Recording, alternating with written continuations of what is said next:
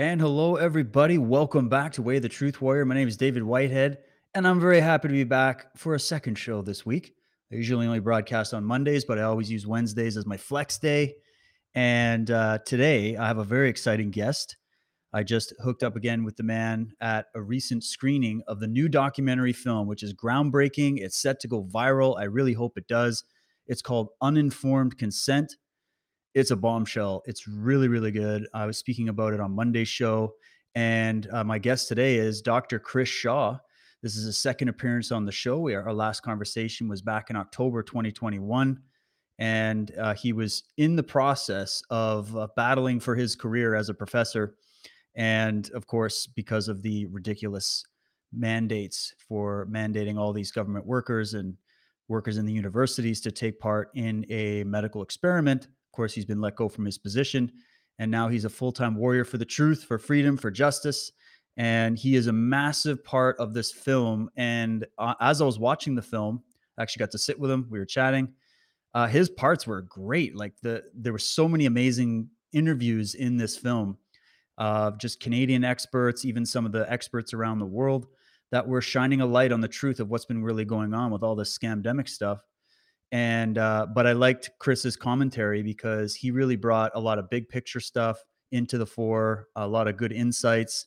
Uh, he's got a really, really amazing and in-depth scientific background, so he's very qualified to look at this. He's written numerous scientific papers in his career, and he smelled a rat right away.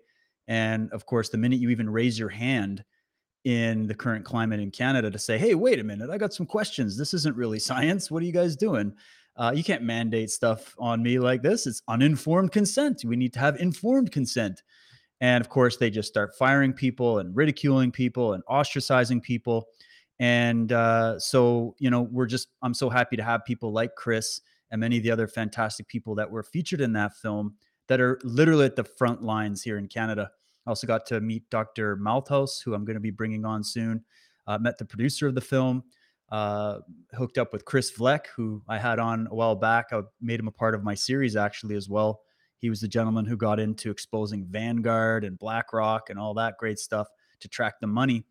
So just a great group of people, and we all came together to watch this amazing film.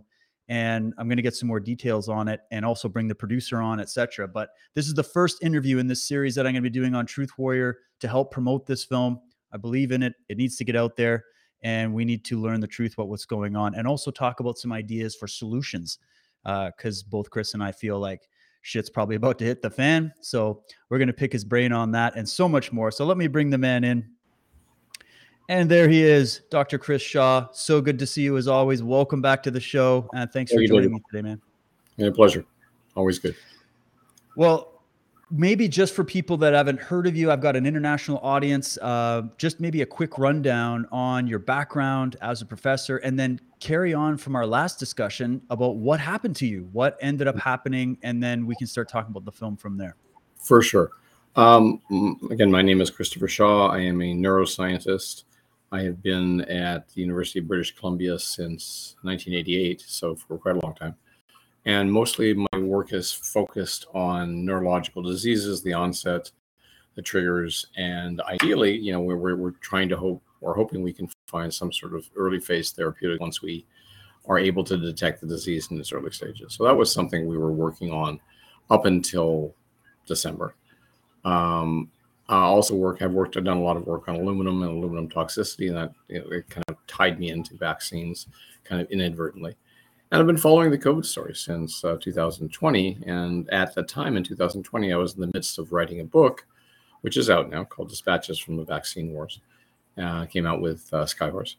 And in the midst of that, COVID launched upon the world. And so that had to be part of the book, and it became a very big part of the book. So it, it, it forced me into doing a lot of deep diving into the narrative, kind of the actual science of COVID, the actual uh, pathophysiology of COVID, the origins of the of the disease and what's happened since. You know, especially the assaults on human rights and, and freedoms around the world. Uh, here in Canada, amongst the worst, honestly. So uh, that's kind of kind of where I where I'm coming from with all that. And then during the course of that, Todd Harris, the director of the movie Uninformed Consent, uh, was someone I got to know, and he was he had he was finishing another movie at the time called Love in the Time of COVID, and it was about the death of his brother-in-law and how he you know had to come to terms with that, and he put put that into the perspective of COVID. And the new movie is actually uh, it, it's a it's a huge uh, addition to his previous work, and Todd is Todd has made a remarkable feature that I really hope people get to see. So. Um, sorry, I, I, I, kind of lost the thread there, David. What else was I? Saying? No, that's to- great. That's perfect. Yeah, just uh, and that and it's so true about the film. And Todd's a great guy, and everybody a part of it. And you guys had a nice little Q and A session for everybody in the audience because for some weird reason. That theater couldn't get its shit together that night, so we're sitting there for like an hour and a half waiting for the film. But hey, we got to meet some great people. We had some Q and A with you guys, and you answered something. Uh, I actually got an opportunity to ask a question. I was kind of just asking you guys what you saw moving forward and everything. Yeah. Um, but I liked how you responded about local, the local uh, scene as opposed to looking at just the federal, because this is the big conversation in Canada right now. Everybody's arguing over do we vote Pierre in and just unite around him to get Trudeau out of there once and for all? Even though we can't trust the guy and we got all these questions, we don't know for sure. He's kind of been in and out. Or do we go with Maxime, who can't even get a seat because he's probably getting shadow banned like crazy? Or do we even try at this point? The swamp is so deep in Ottawa. Do we even try to take on the federal? I mean, I'm not saying stop that, but I liked your response, which was, well, while we're waiting for that to get sussed out, why don't we lo- work on a local level? Did you want to maybe start there? Yeah, absolutely. I mean, I, your, your audience may remember those old bumper stickers that said "Think globally, act locally," and I think at, at local action is really where this is going to is going to pay off for, for freedom-minded communities. So yeah, asking Ottawa to change its policies when you know Klaus Schwab happily admits that half the cabinet, the federal cabinet, is is graduates uh, are graduates of the World Economic Forum. Pierre Poilievre as well, apparently. And so, you know, when someone like Harper advocates for Pierre Poilievre, you're just you're just switching horses of the same. It's yep. the same wagon. So what we started talking about back in the Congress that you were at in, uh, or you were, I, I, don't know, I can't remember if you were there, David, but I know you you were you were going to be part of the Congress. Um, I, I, um, didn't end up making it. I really feel bad because that was so awesome. But I got some of the whispers of how well it went. So maybe tell so, us a little bit about that. Yeah, for sure. So we started looking. You know, what what are the alternatives to what we've seen in, in local governance uh, over the last two and a half years? So what we've seen at all levels, governance has failed. In other words, the the democratic uh, safety net we thought we had, the the kind of ability for people to have their charter rights and freedoms, seems to have disappeared under current regimes, under both federal and, and provincial and even local. And that was a surprise to a lot of people who believed the charter was this enormous, sturdy shield that you could put in front of you and it would protect you from all these governmental governmental overreaches, and it turned out not to be true. If you were a low-level criminal and the police had messed up your file, yeah, it might protect you. But when you're a population that is defying the government that wants to put something into your body that you don't want, there is very little protection offered by the charter. I mean, it should do, but it doesn't. And there's almost no way to get it to do that under the current circumstances because it costs a lot of money and you have to find a lawyer and it's very time consuming, et cetera. So we started thinking, well, maybe there's a solution that's somewhere between lawsuits. I'm not saying lawsuits shouldn't go forward; they should, but it's not. It's not a fast fix. And waiting for someone like Poilievre or others to come back and or come forward and actually reverse some of this nonsense and that's a long that's that's a long haul. And you know, we're not due for a federal election for years, probably uh, provincial elections. Who knows? Uh, and there's there's nobody on the the mainstream political horizon that seems to be opposed to uh, apart from Bernier and the PPC, who seems to be opposed to the, the, the current direction of government governments to put a shot in everybody's arm.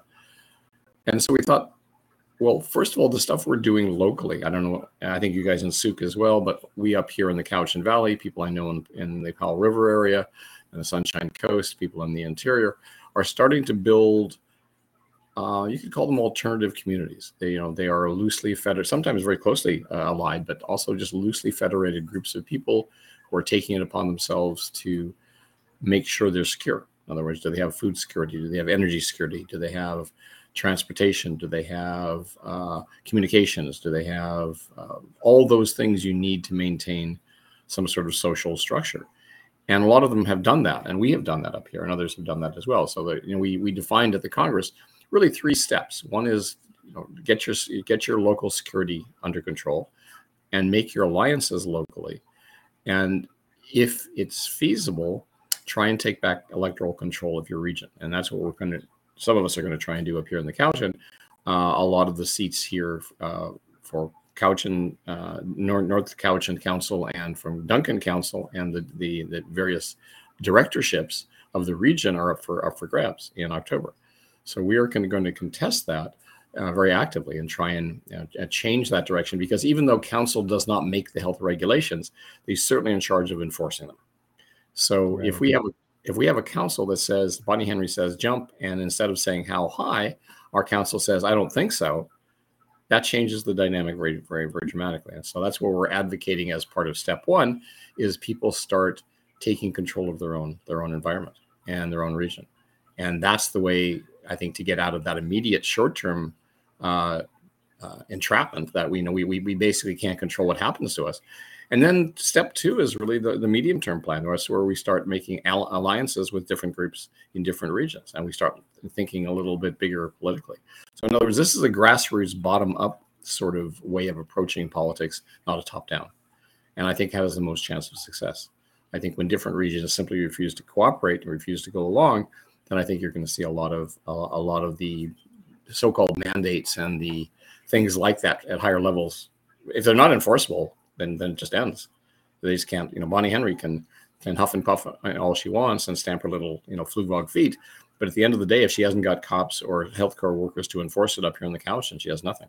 So she can sit down there in Victoria and and and claim she can do anything she likes, but the reality up, up here is not going to be the same at all. And so that, that you know that's certainly our, our strategy for you know going forward in the fall. And then the longer term strategy is we would like to begin the discussion across the country of what do we want this country to look like? Do we want it to be the same sort of hot mess that we thought we had, you know, we thought we liked? And, you know, in, in the last two and a half years, a lot of us realized that it is a hot mess. You know, this, we've had this since 1867 and it doesn't serve us clearly. It, it certainly doesn't serve Native people. That's, that's for sure. It doesn't serve us as we've discovered if you go against the government, you you are now going to get stepped on. And others have seen this. This is not new. You know, this is not a newsflash in Canada, but for a lot of people, it has been a bit of a surprise. Um, and so that's where we think you know the, we start at the bottom, we build upwards, and eventually we have enough groups that are allied with us across the country, and then we can have that higher level discussion. What do we want to do as a country? Do we want to do? You know, do we want to be a country, or is our our alliance is going to be very local? Or are they going to be larger? So, I mean, and, and, those are open questions. You know, I don't think I I can't decide for the country what people want to do.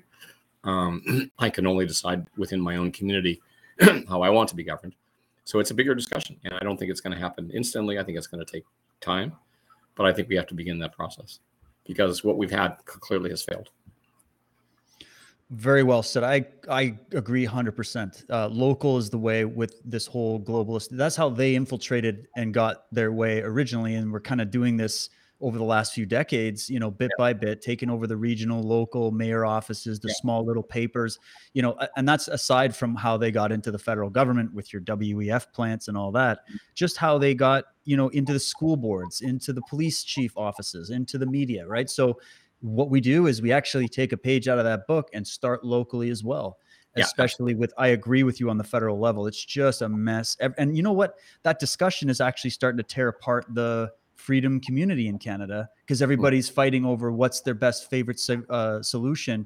And yeah. i'm sitting there going i think the whole world needs to rethink how we're going to create our societies I and I think that when you really, especially now with the farmer thing, and I'd love to get your thoughts on what's going on with that in Canada, because there's a lot of talk behind the scenes. I know we had the big protests on the 23rd, and then there's more coming. But you know, now that it's the food supply, mm-hmm. and you think about farmers, and there was a movement kind of loosely put together for a while to support local farmers and go to your farmers markets.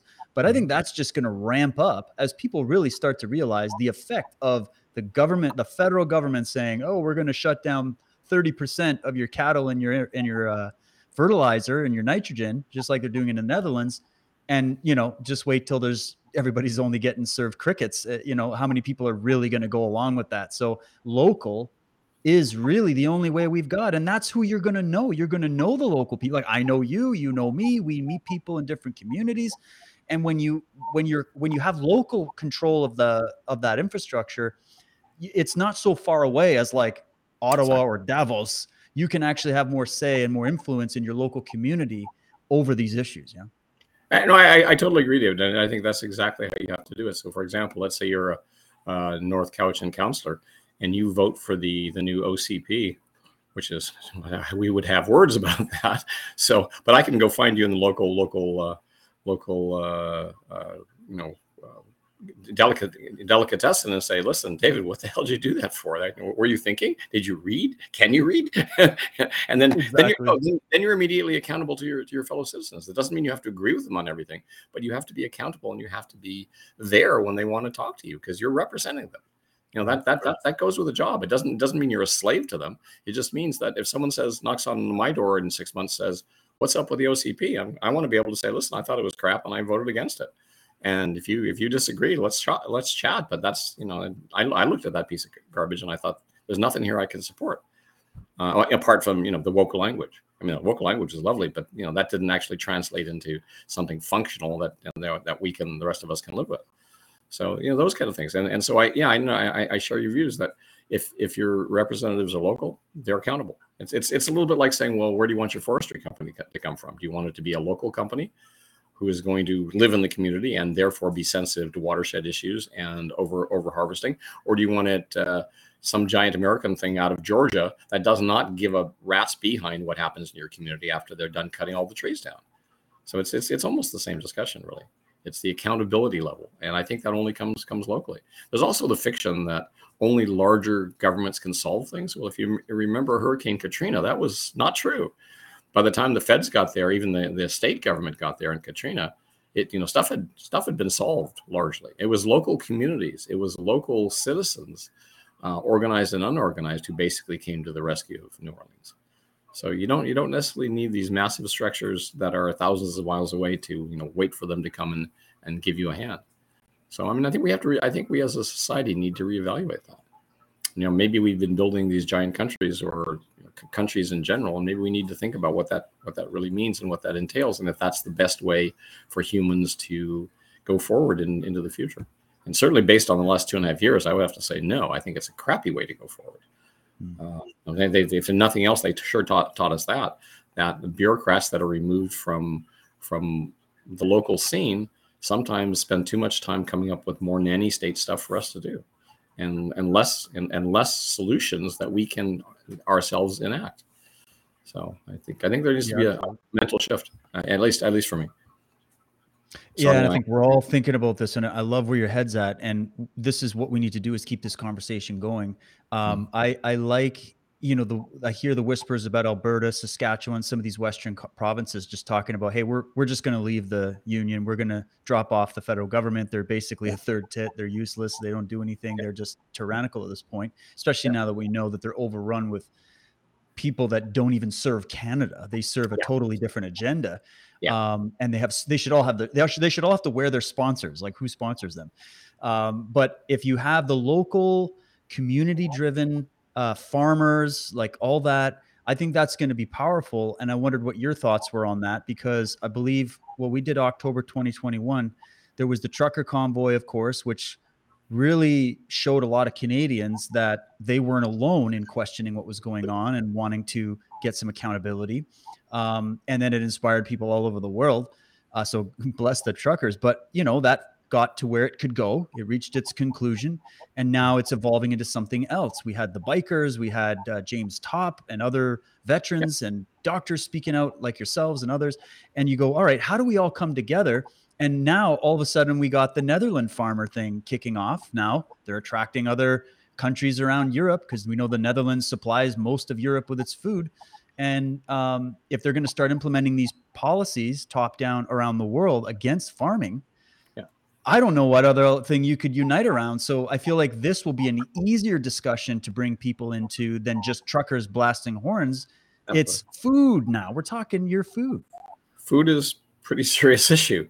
You know, one of the reasons for moving to the Cowichan had, you know, several main reasons. One is I looked at I was living in Victoria and I looked at what was going on and I thought, um, number one, I don't like the atmosphere here in Victoria. It, it's a government city. Too many people are too terrified uh, and scared people make bad decisions.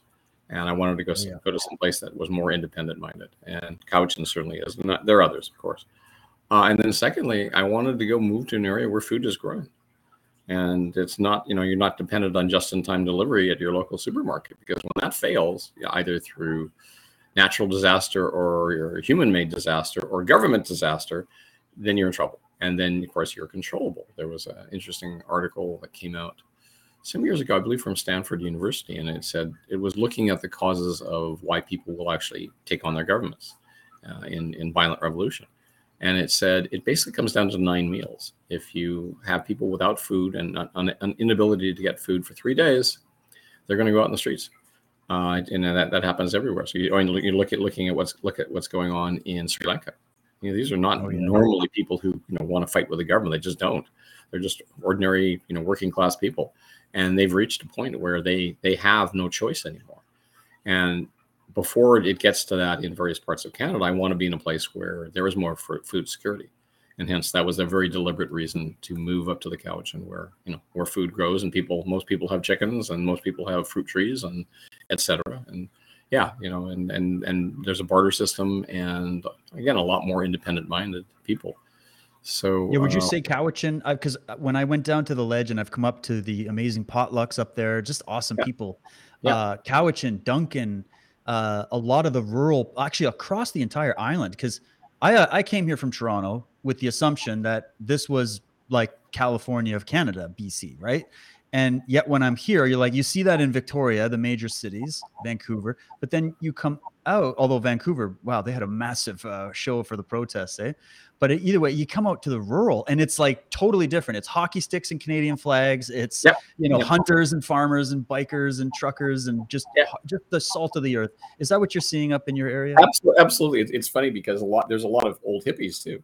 So the one of the terms Nice. I learned when I first moved up here was rippy. I don't know if you've heard the term. It stands for Oh, redneck haven't. hippie.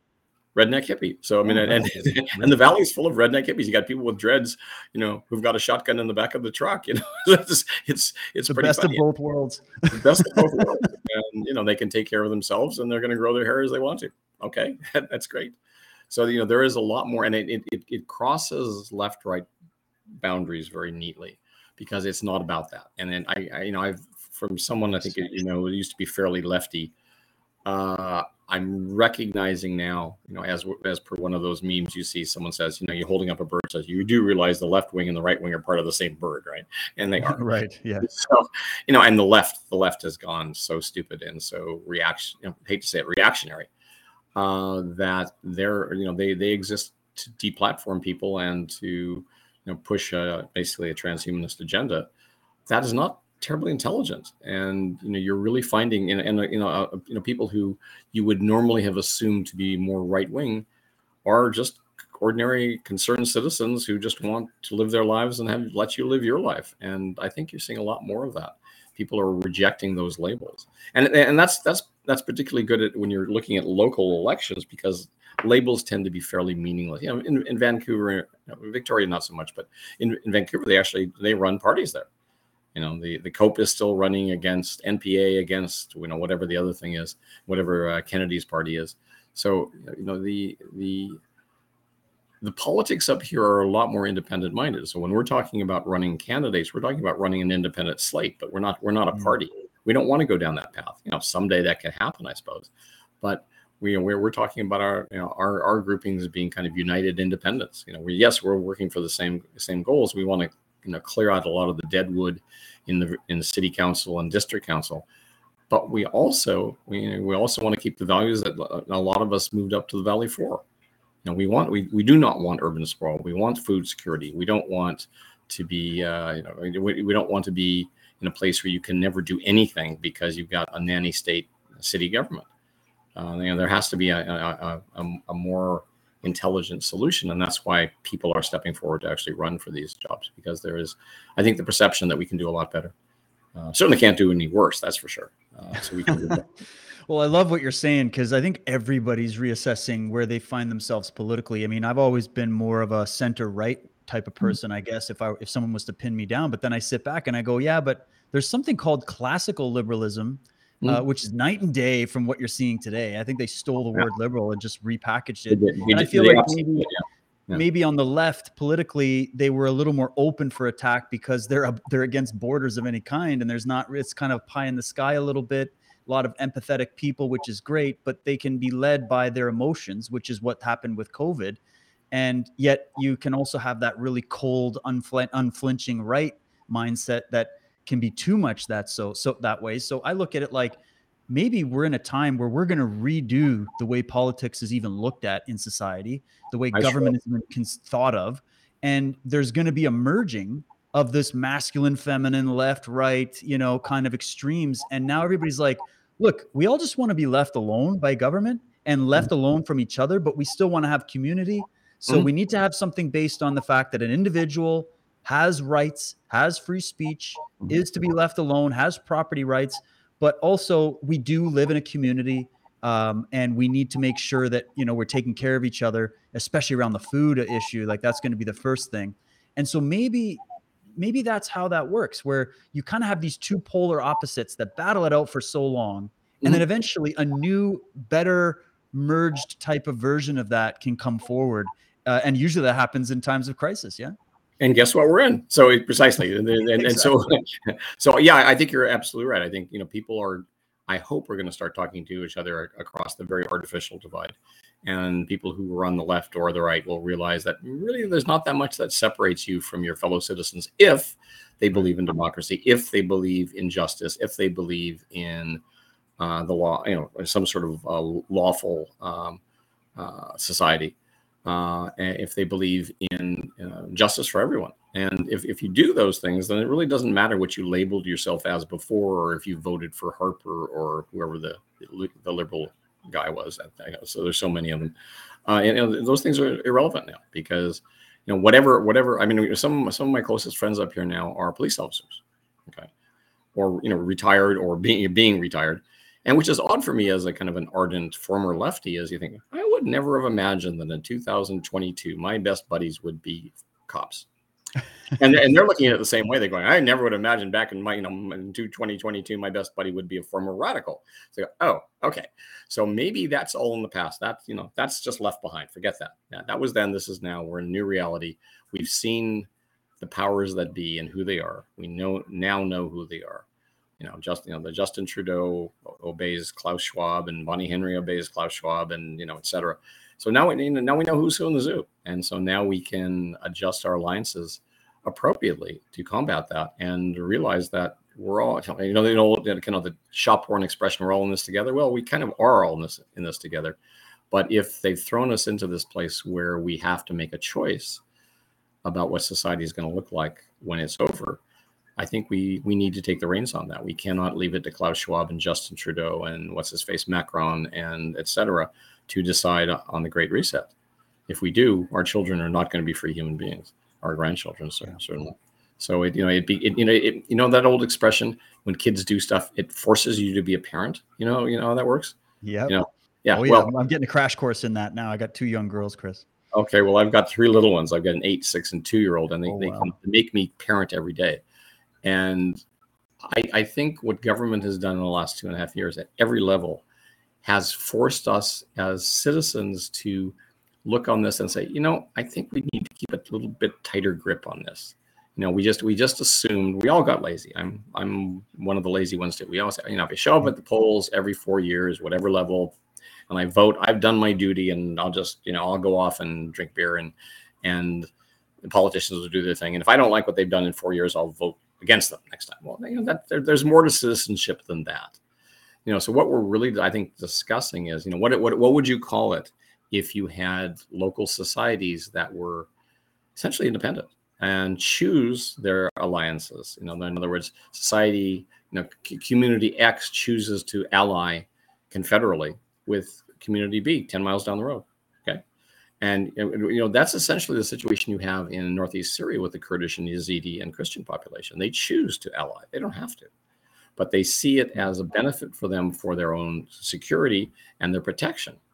They they do this deliberately. They don't have to. In other words, no, no one in a Kurdish village goes over to a Christian community and tells them what to do at all.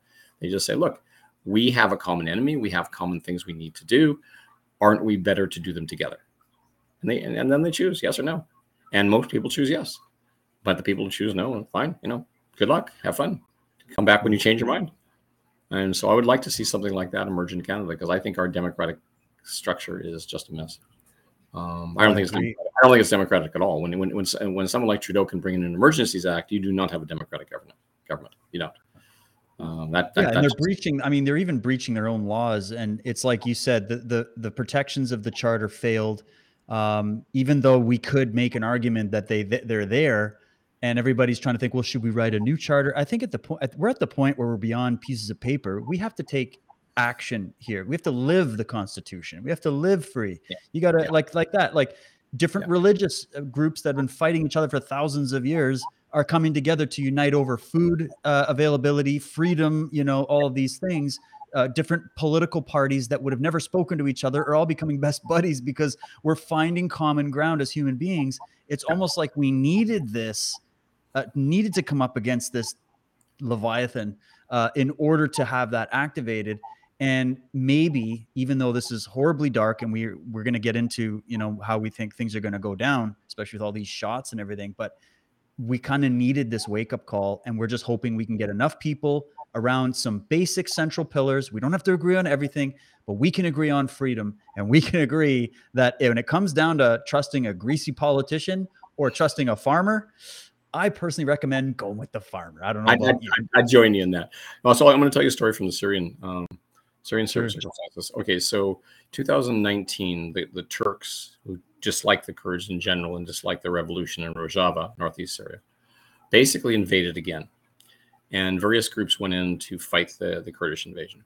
And one of these was a Marxist Leninist anarchist group. You know, kind of like the, you know, they're kind of international legion. You know, people rotate through that. Um, and so these guys, you know, you can you know can guess what their politics are and guess what their you know, mentality on is in a lot of things. And you know, you know, but they're dedicated to the, the Rojava revolution. You know, in other words, this bottom up democracy that's based on justice, based on equality. So during that invasion, there was a Christian medic group called the Free Burma Rangers that came into Rojava as medics and they are, as you can imagine, they are very fundamentalist Christian. They are fairly right wing in their attitudes, and yet they and the anarchist Marxist group became buddies because it was the Christian uh, Christian medic group that was the one that was ferrying supplies to them in the front lines and taking back mm. the wounded. Okay, and the anarchist uh, anarchist uh, group recognized this, and it was like, "Wow, you guys are amazing." I, I, we don't care what you believe about your fundamentalist beliefs. We don't care what you think about social stuff. We, you know, you're you're you're our, you're our allies because you're you're keeping us alive here, and vice versa. And so so the the Christian group really appreciated the anarchist group in the end. And you know, I don't think they're going to go to each other's weddings, but man, it was it was interesting to see how uh, you know you unifying against a common threat and a common enemy was really really worthwhile. And there's that you know old Kurdish, uh, what not a young Kurdish uh, writer named Dilar Dirik uh, was talking about solidarity. Solidarity, she says, solidarity is not charity; it's self-defense.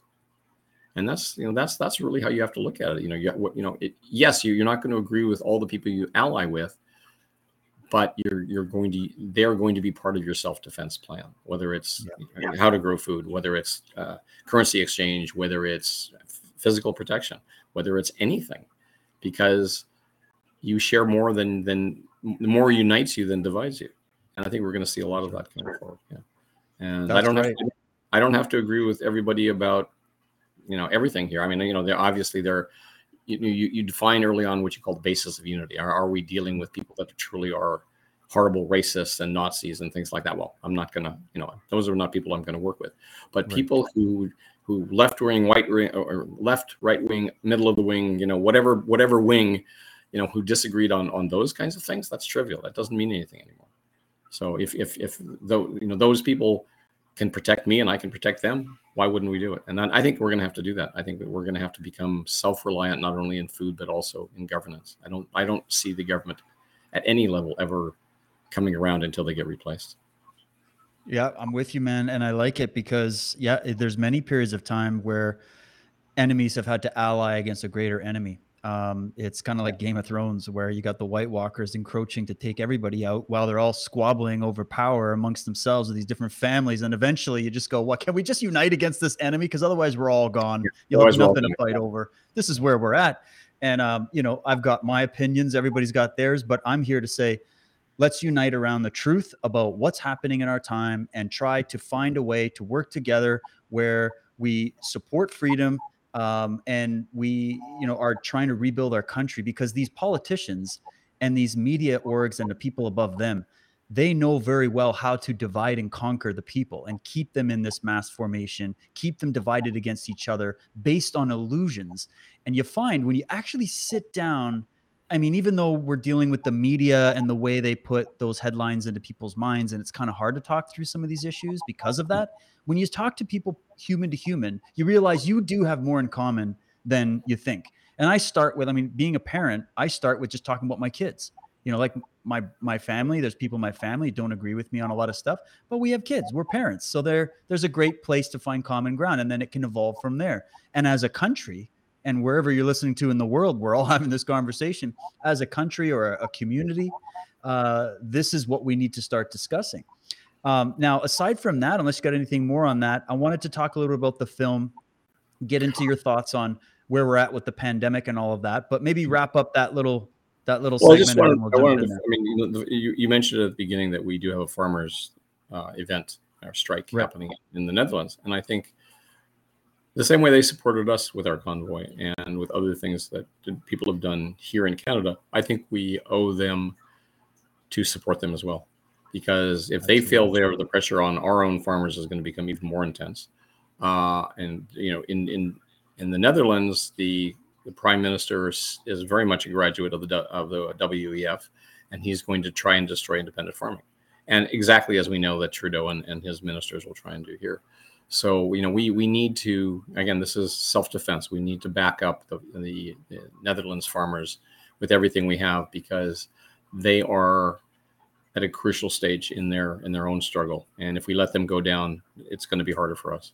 So that, that was just like so. You know, this is part of that. You know, yes, you make your regional alliances, you make your you know uh, uh, national alliances, but also it's a world war, David, as you know. And so the, the world war needs to have needs all of us to have allies everywhere. We need you know we have to fight it everywhere.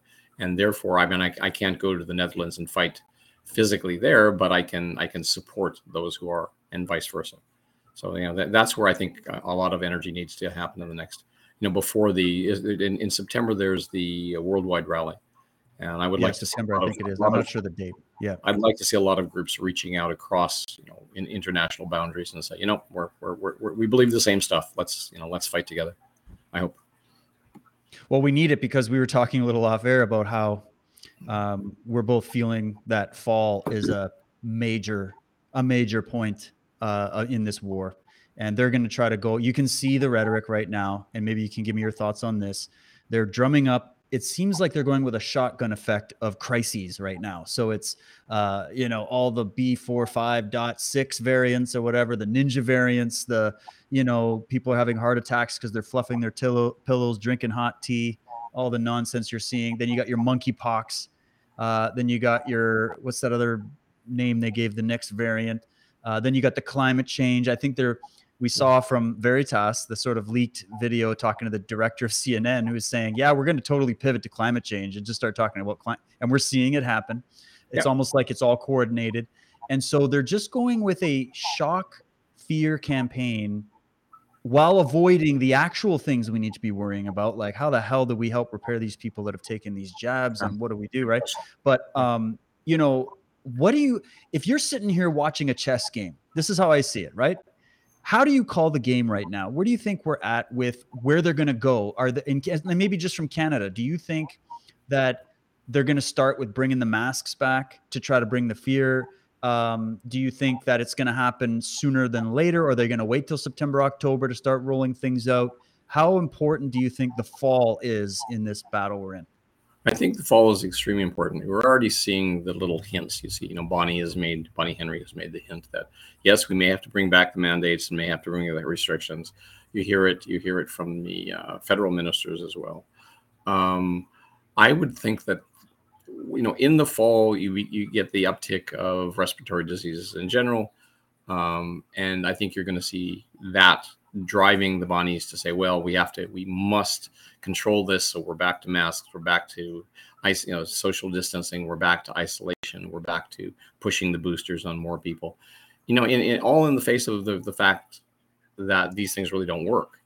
But again, remember, they've never really been about health; they've been about control from the beginning. Um, and so I think we're I think we're going to see you're definitely going to see that. They you know they're already talking about what are we in the seventh wave now? I can't even remember which wave now is. I can't, I can't even keep track, man.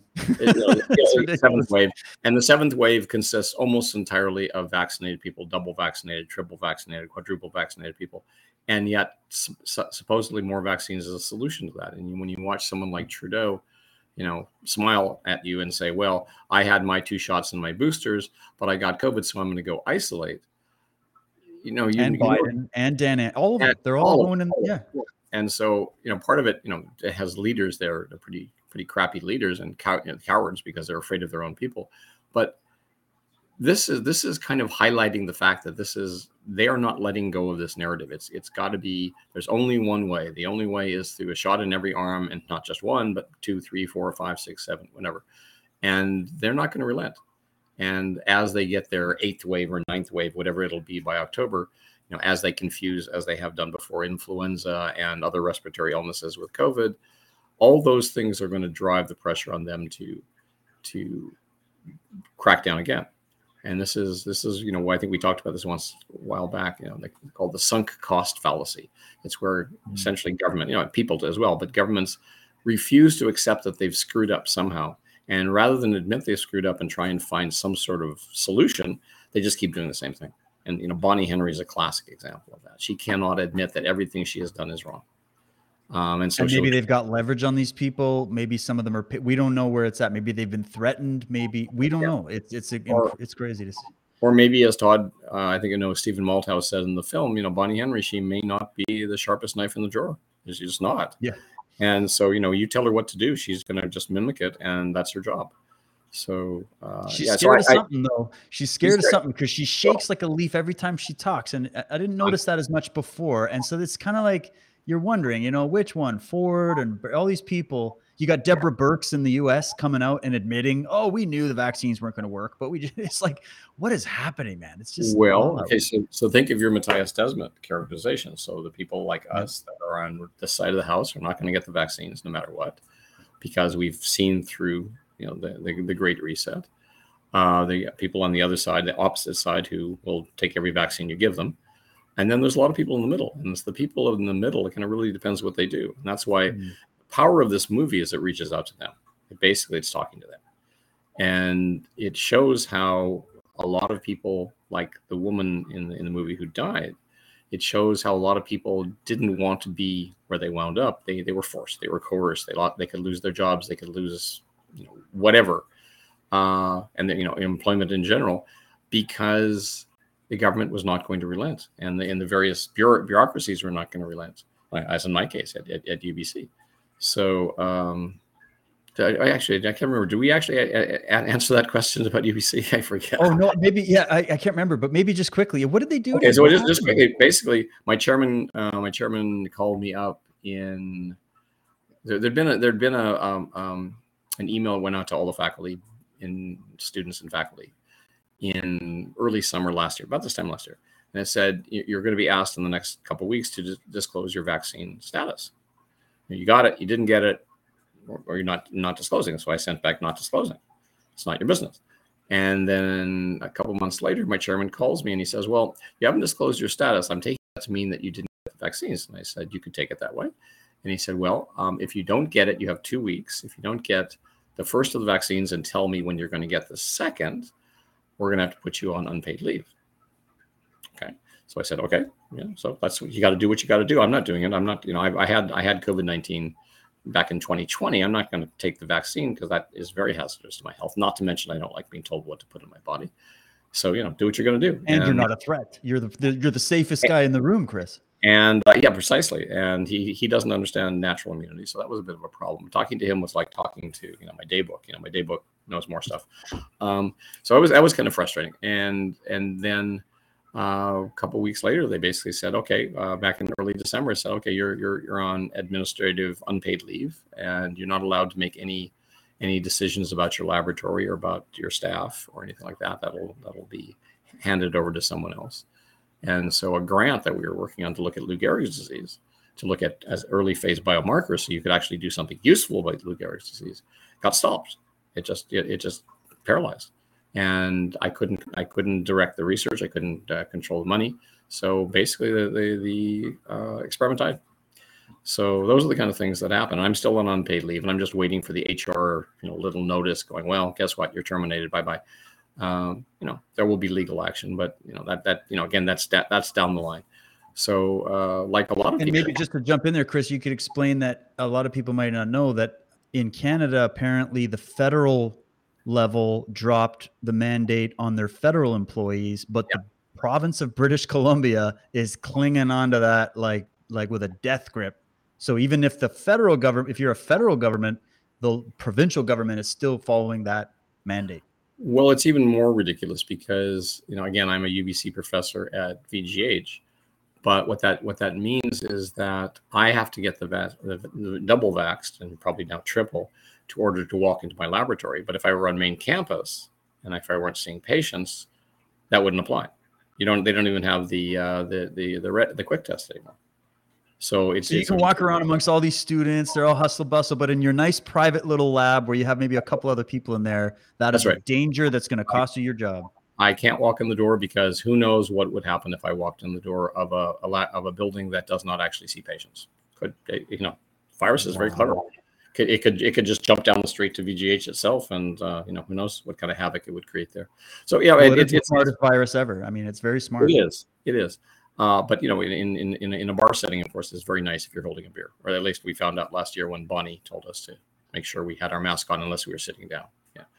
So yeah, and, and anyway, that that's basically my status, and, and it, it you know it, it it didn't take me uh, more than about a microsecond to decide what I was going to do. So I'm, I'm sitting here waiting to get terminated, but that's fine. That's um, if that's the way university thinks is the best way to treat its faculty, then you know then they're going to lose a lot of people. If if it's the same with the, with the police, it's the same with the ferry workers, it's the same with the hospital workers, it's the same with almost everything. They're losing people, they're bleeding people because a people have become sick because they're taking the vaccines, and b a lot of people, certainly a significant number of people are saying no, we're not doing it. So you want to fire me, fire me you know, and good, good. Have fun operating your your bus service without uh, all the people in it.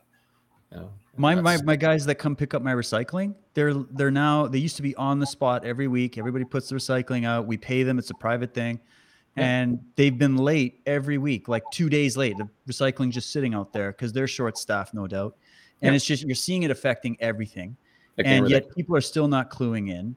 And you know, so have you gotten any more harassment for you because you came, you're doing interviews, you're going to premieres, you're in documentaries. Have you gotten any extra flack for that?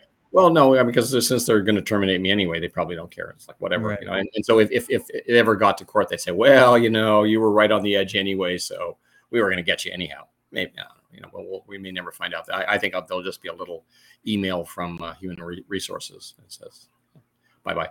Um, wow movie. But anyway, let's, let's, let's, let me jump back into yeah. Let's do the movie. Yeah, the movie is really really important because I think, as I ex, you know I expressed to you before, um, I'm on the and the, and the uh, Canada COVID Care Alliance's advisory board, um, and we spend a lot of time discussing the science of the various things that Bonnie and others are are trying to force down everyone's throats uh, and discussing a lot of the emerging literature.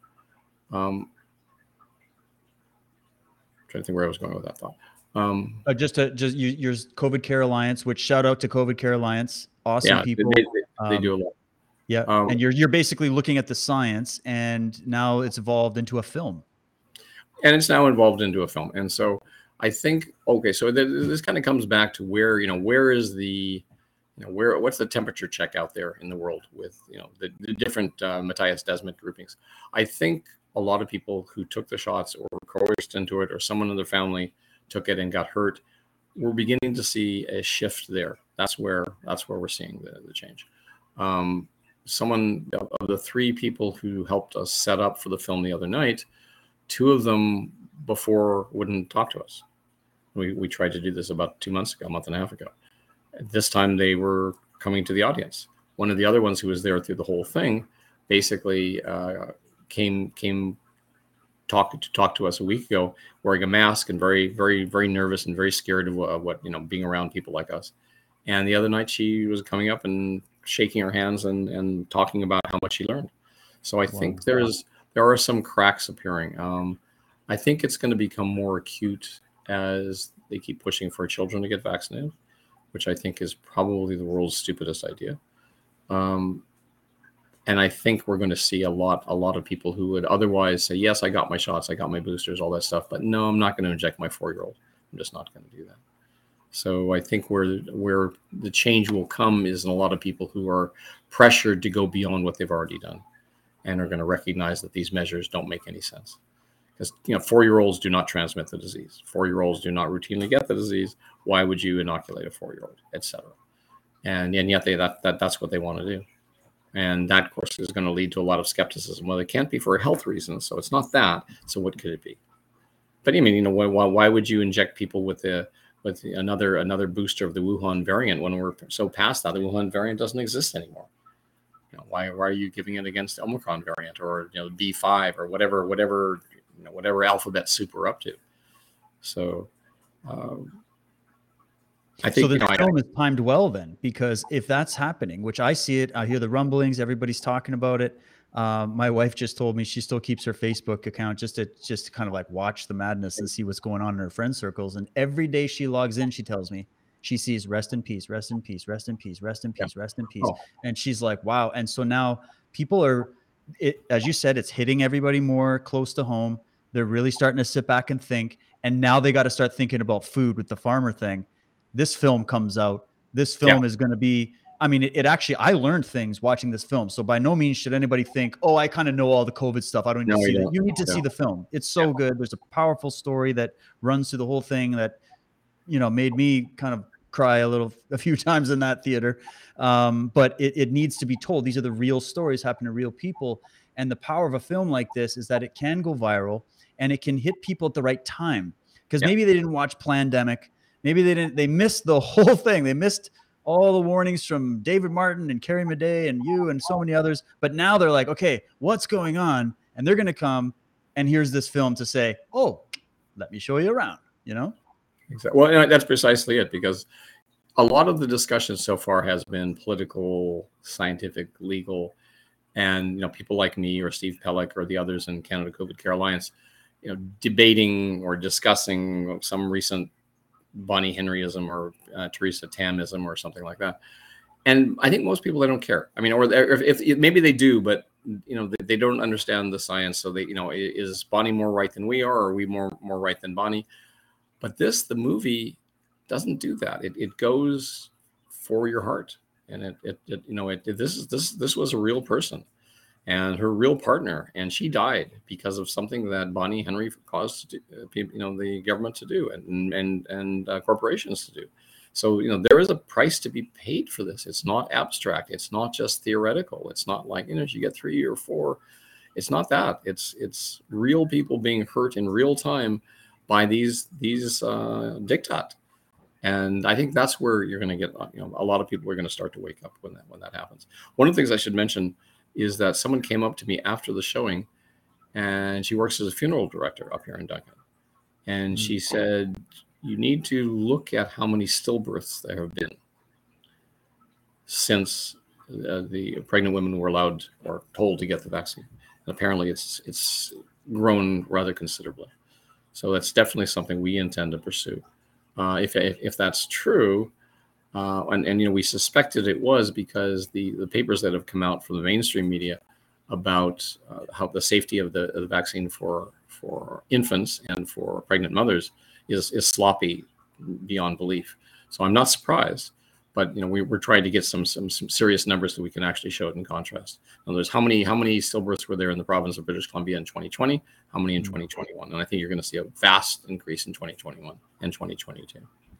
Well, it makes sense because on Monday's show, I covered the clip of Fauci Mm. uh, talking about the menstrual bleeding. He calls it, oh, the menstrual thing. He's trying to brush it off. Menstrual and thing. he basically admits uh, we need to study it more. And you're Yes. like, no, no, no. You you study it before you inject the future generation and all the mothers that are carrying children with the thing. You don't study it after. You dumb. Like, how are you admitting this? And Yeah. you, you hear stories of people that have had, uh, especially with, well, obviously with women, who are the only ones that can have the menstrual cycle. Uh, they are uh, having new- issues. Not according to with- the new wokeness.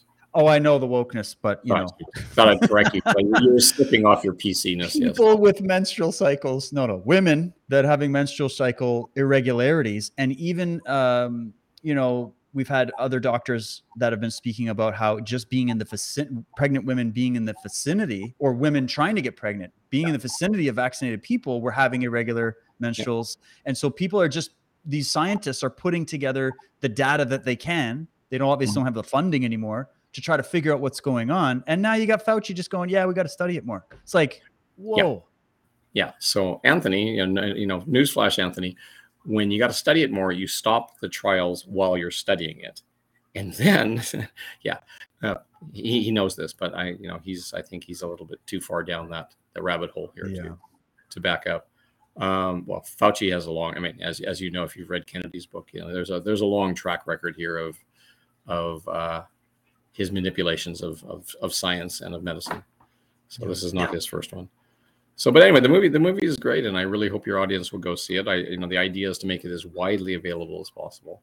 Um, I know the Kennedy Group is come on as co-producers, so that should help. We're having a, I think there's a, a showing on Friday on the Kennedy Kennedy uh, website. Oh, okay.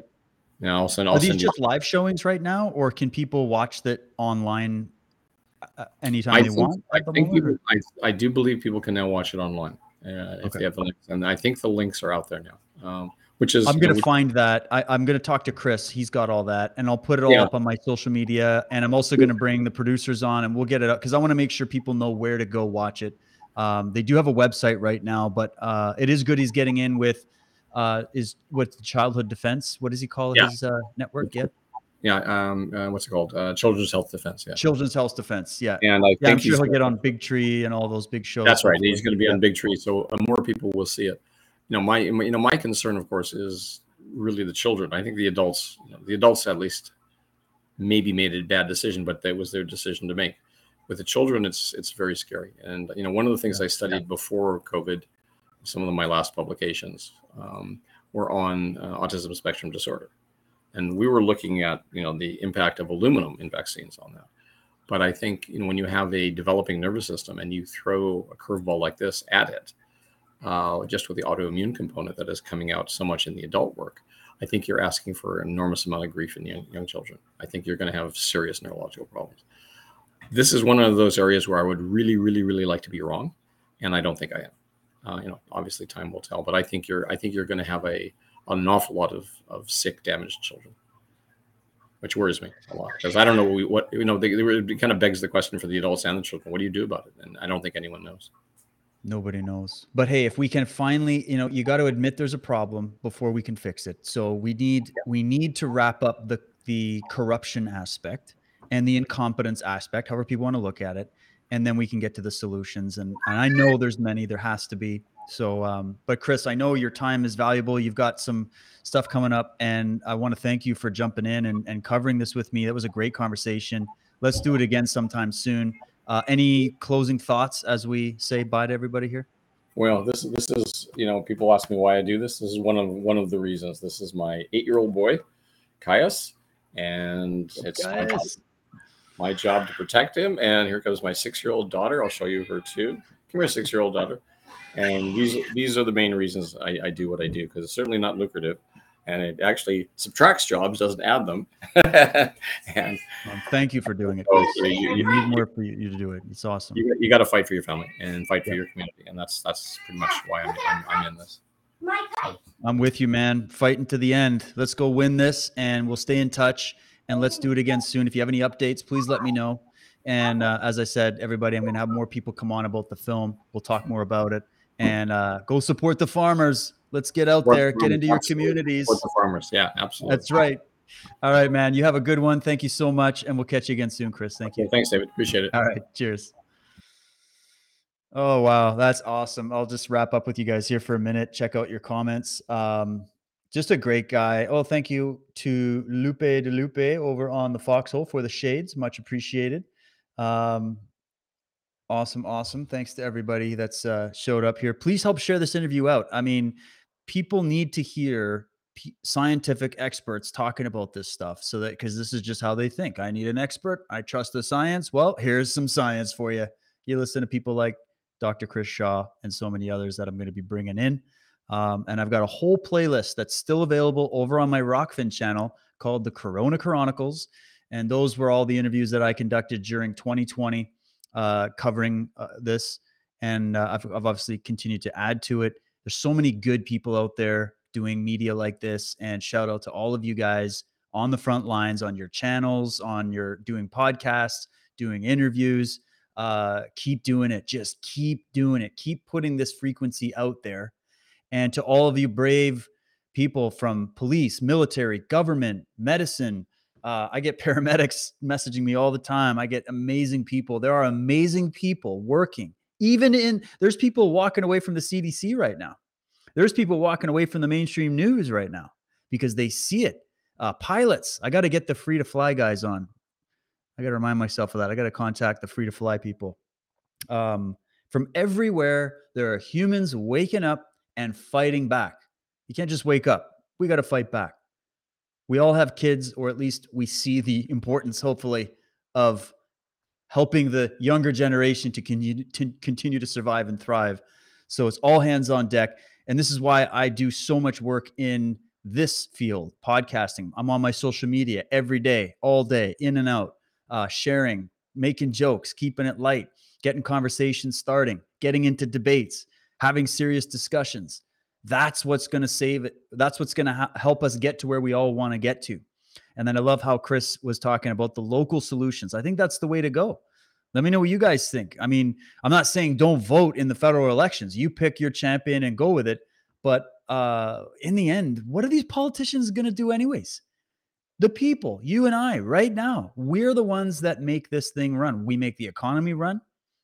I know they're all talking about replacing us with robots, but screw them. It's not going to work. Uh, nothing can compare to human intelligence when it's fully activated, that is. Um, and we need to just keep speaking it. We need to keep coming together with our families, our communities. Don't give up on the people in your family and friend circles that are you feel are lost. Don't give up. Don't give up. Uh, just keep speaking the truth. And I think right now we're hitting a point where we're not this minority anymore, and it's just growing. It's growing and growing. And so don't give up on hope. Don't give up hope. I know sometimes people feel like this is all hopeless because of how frightening it is. I believe in my heart that there's going to be a solution to even the people that have taken the jab, the, the jabs, but we can't get anywhere without us being able to get the truth going critical mass and people can see it. And then we can really get all of our heads together to try to figure out how to fix it. And, um, you know, the old thing goes, the old saying goes, every problem that humans have created, we can solve. It, it's all there's a there's a way to solve all these problems guys. There's already been great brilliant thinkers in the world of philosophy politics um, history health medicine. All these things have already been put out for us and we can revamp it and make it something that's going to work in our time. So what i'm going to do is just keep doing shows like this uh, to give you guys some more ammo interviewing experts having these discussions uh, and uh, I hope you'll join me in this fight and never never quit because we can win. The truth always wins. So thank you so much, guys. I will catch you soon. What's coming up next? Uh, don't have anybody booked quite yet for next week, but I'm sure I'll be announcing very soon some more interviews on this vein, and then um, taking a little trip to Ontario with the family for a bit, and going to meet some great people. And uh, I'll be doing some more content over on my my Telegram and my social media. Um, also, just released a really great series on Unslaved, the Unslaved podcast. It's a premium podcast. You can get it over at unslaved.com. And we are doing a discussion on childhood development, child psychology, education, pros and cons of homeschooling, private schooling, unschooling, all these different discussions. Because as uh, Chris was saying there, the children are the future, and we need to put all of our resources in and make sure we correct past mistakes, raise them right, teach them morals and values, teach them how to find the truth. And uh, so, some really good discussions going on over there. We're also going to be bringing on some good guests coming up on that platform. So, stay tuned. And of course, go check out Cult of the Medics, another series that's just another, I mean, it might be a little more advanced for uh, certain people. So, this film, Uninformed Consent, could be a really good day one course for people that you're meeting that are just kind of slowly waking up and then hit them with Cult of the Medics to take them all the way down the rabbit hole. and I wish you the best of luck with that. But cultofthemedics.com. Thank you guys so much for your great encouragement, your donations, your support, for sharing it out. Without you, um, this work would be meaningless. So thank you guys so much for tuning in, and I will catch you again soon here on Truth Warrior. Have a great one, everybody. Cheers.